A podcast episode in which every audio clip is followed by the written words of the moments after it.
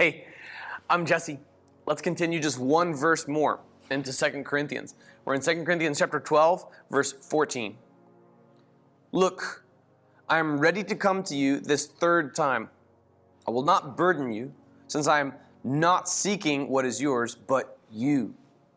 For children ought not to save up for their parents, but parents for their children.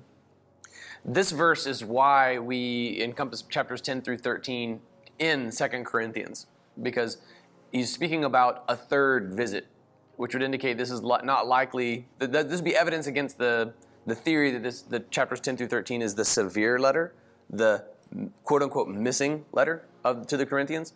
The theory is that you've got 1 Corinthians and 2 Corinthians, and we're missing one in the middle. Well, this theory that chapters 10 through 13, because its, to- its tone and everything is totally different from the rest of the book, could be that severe letter that goes in the middle. Chapter 14 does poke a hole in that theory because he's talking about a third visit. And if chapters 10 through 13 uh, were the severe letter, that would mean that Paul visited the church of Corinth some like four different times. And we don't really have record of that in his missionary journeys. Still plausible, still, still, are still possible, uh, but verse 14 at its core, its crux, its purpose, has something more to tell us than just Paul's travel itinerary and whether or not chapters 10 through 13 was originally a separate document. Look, I am ready to come to you this third time. I will not burden you. And what he's referring to quite truthfully here is the fact that he's not going to ask them for any kind of financial support.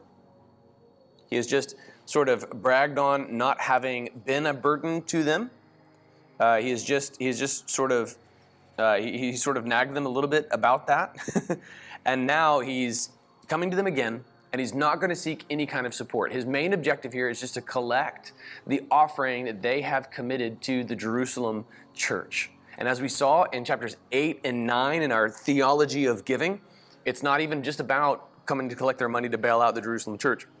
It's about their hearts in it. He's really proud of them for not only following through on what they had committed to do a year prior and helping like collect this offering for the Jerusalem church, but he's happy that they want to do it, that their hearts are in it. Look, I'm ready to come to you this third time. I will not burden you since I am not seeking what is yours, but you. I'm not, I'm not coming just to get something from you. I'm coming for you. I'm coming to be with you.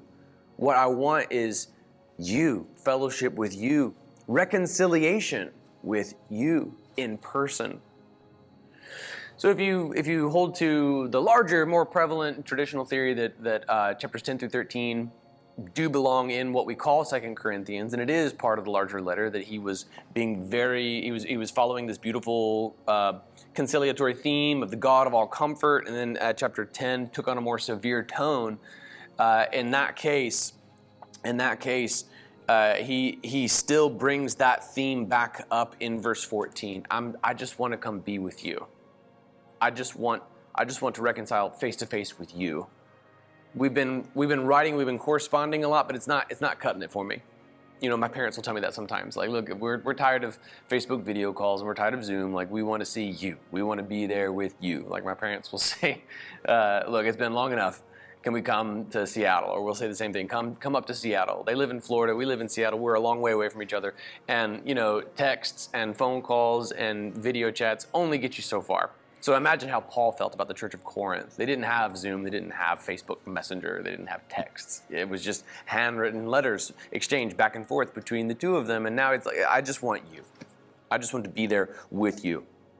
He views himself as the father of this church in a certain regard, it's all Christ's church. It belongs to Christ. It, he, it is his bride. But he uses the metaphor, he uses a paternal metaphor here because he's the one who planted this church. And here's what he said For children ought not save up for their parents, but parents for their children. Because he had planted the church at Corinth, he wanted to just come and bless them. He didn't want them to come and fund his way of life. Now, I know that uh, we have a lot of people in our church culturally right? Especially if you come from from Asian cultures, there's a different tradition here where the belief is that children do save up for their parents and take care of their parents, and and we as Americans we do we, uh, we, we put our parents in nursing homes and things like that, and it, it may be a cultural shock to you, and this metaphor may not even be it may not even totally resonate with you. Don't don't take offense at the the at the the cultural the cultural euphemism that Paul is using here, because in his original context, in his original cultural context, what he's what he's saying is that look, I feel like like I'm as, the one who planted this church, I do feel a paternal responsibility to you. I only want to bless you. I don't want you, don't, I don't want to be a burden to you. I don't want you to feel like you have to take care of me. I want to come take care of you. So see through the cultural lens. He comes from a culture wherein, you know, when you kick the kids out of the nest, they're on their own and they got to fly on their own. And he doesn't want he doesn't want to be the father who goes to the kid to ask for support. He wants to come and just bless them and just to be with them. He's not looking for any kind of resources they have to provide. It's just a matter of being with, it's just genuine fellowship with them.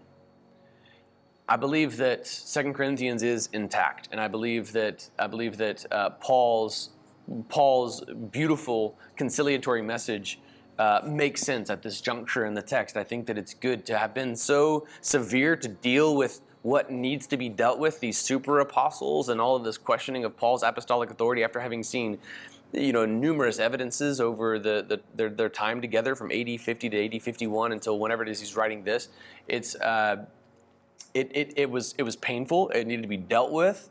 But in candor they've addressed it and now he's coming back to the roots of it. I just want to be with you it is good to be able to have these kinds of difficult conversations. Were it not for Paul's dealing with all of the all of the pain, then they would have an artificial kind of harmony. Between First and Second Corinthians, if this uh, this severe letter is a separate document, then this means that uh, Titus is the one who delivered it, and it was well received. The people repented, and now they want to get back in touch with Paul, and they want to see Paul face to face. They had at one point deviated away from Paul as super apostles came in and questioned his credibility, they deviated away. And now it's time for reconciliation. It's, it's time to, to make up between the apostle and the church that he planted. That candor with which he very caustically confronted some of the, some of the accusations that were brought up in chapters 11, uh, 10 and 11 it was necessary. And likewise, in good and healthy relationships, you're either you either have true harmony uh, because you're you're able to deal candidly with painful painful matters, or you have an artificial harmony in which you just pretend like you're at peace with each other, and meanwhile some of those issues will just fester behind the scenes. You'll never have a true connection. Actually, you'll just both put on masks and play a part when you're in proximity to one another, and then eventually it'll just explode, and, and the results will be disproportionately severe to what ought to have been or what could have been should you have resolved it with candor this way that Paul does here. Now, that being said, it doesn't mean that you need to candidly poke at every single festering issue uh, a man's wisdom gives him patience, and it's to his glory to overlook an offense. There are some matters in which you can just look past it. Don't misapply the scripture by saying, like, if I'm going to be like Paul, I've got to just cut straight to the point and be blunt and direct. We can sometimes misuse those words and really describe ourselves. Really, we're acting like a total, complete jerk. and what Paul is doing is defending his apostolic authority because the gospel is at, is at stake here. The gospel itself is at stake he doesn't he doesn't spend a whole lot of time trying to defend his own ego. It's not that he's fragile. It's that he's met with Jesus. He has planted this church upon the true foundation. There are demonic inspired teachers sowing seeds of a false gospel, and they are attacking his credibility. So the gospel is at stake, not Paul's ego. This is worth confronting and using candor this is not one of those matters where you just kind of let it slide and you show grace where a man's wisdom gives him patience. It's to his glory to overlook an offense. You know, it's not one of those matters because it's the gospel itself that's at stake. So, this is why Paul does this. When it matters most, be willing to use candor and confront. Don't settle for an artificial harmony if the gospel is at stake. In terms of online, social media, you know, the social media world, here's how I've dealt with this. You know, if because social media adds a whole weird dynamic, doesn't it? When when you're scrolling through your social media and you come upon somebody who has said something that's incorrect, guess what? Welcome to the internet. Like most of us are wrong. But when you see someone who, in, in my, these are my personal convictions, when somebody misrepresents Scripture, I always feel the need to weigh in. And when somebody says something that threatens the lives of the unborn, I always weigh in. Now, over the years, you know, mostly because I've just got too many kids now, and I've got I'm planting a church, and we're starting a ministry. I'm trying to do real estate, and it's just too big. I don't have time to like quibble online with with people that I either don't know or or don't remember that well. I love them still, but I've just I've got a ministry calling right here. There are three little dots in the top right corner on Facebook, in particular, that you can use to turn off notifications for a post. So if you're in a you're having a busy day and you see something that you like Paul in the case of the Corinthian church feel like you just need to be, needs to be addressed. Paul in his apostolic authority was you know, it was under attack. And so he's like, I've got to use candor. I've got to address this. I've got to get into the sandpit, talk like a fool among the fools, and look, you know, I've, I've got to address this. When I get there in person, I just want to be there with you. We're going to reconcile face to face. But having used this, this caustic tone, it was to address something that really mattered. When you likewise in social media, if you come upon something that really matters, like the gospel itself is at stake, like God's word has been misrepresented, or something has been posted that could influence a young mother to have her baby killed, and you see that this is a matter of life and death, this is not just a meme, not just an idea. It's something that could be used as a rationalization for murder, as an abortion later on. You can intervene. You can you can step in, and if you yeah, by by all means go for it. Use candor. Use grace. Stay true to what the Bible says. And uh, if you are in a situation where you just you can't go back and forth for hours, I used to do that. I used to, you know, have ongoing conversations throughout the day that were going for like 11 hours, and I'm sparring with like 50 different people the entire day. You know, I'm not much used to the people that I'm physically present with when I do that. Um, so if that's if, if, you're in a situation where you just can't do that, you can't wage like a 50 front campaign defending the lives of the unborn that day.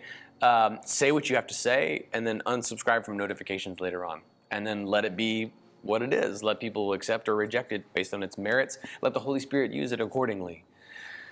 Paul had confronted what needed to be confronted, used candor, and now he's ready to just come be with them and reconcile with them and make peace with them.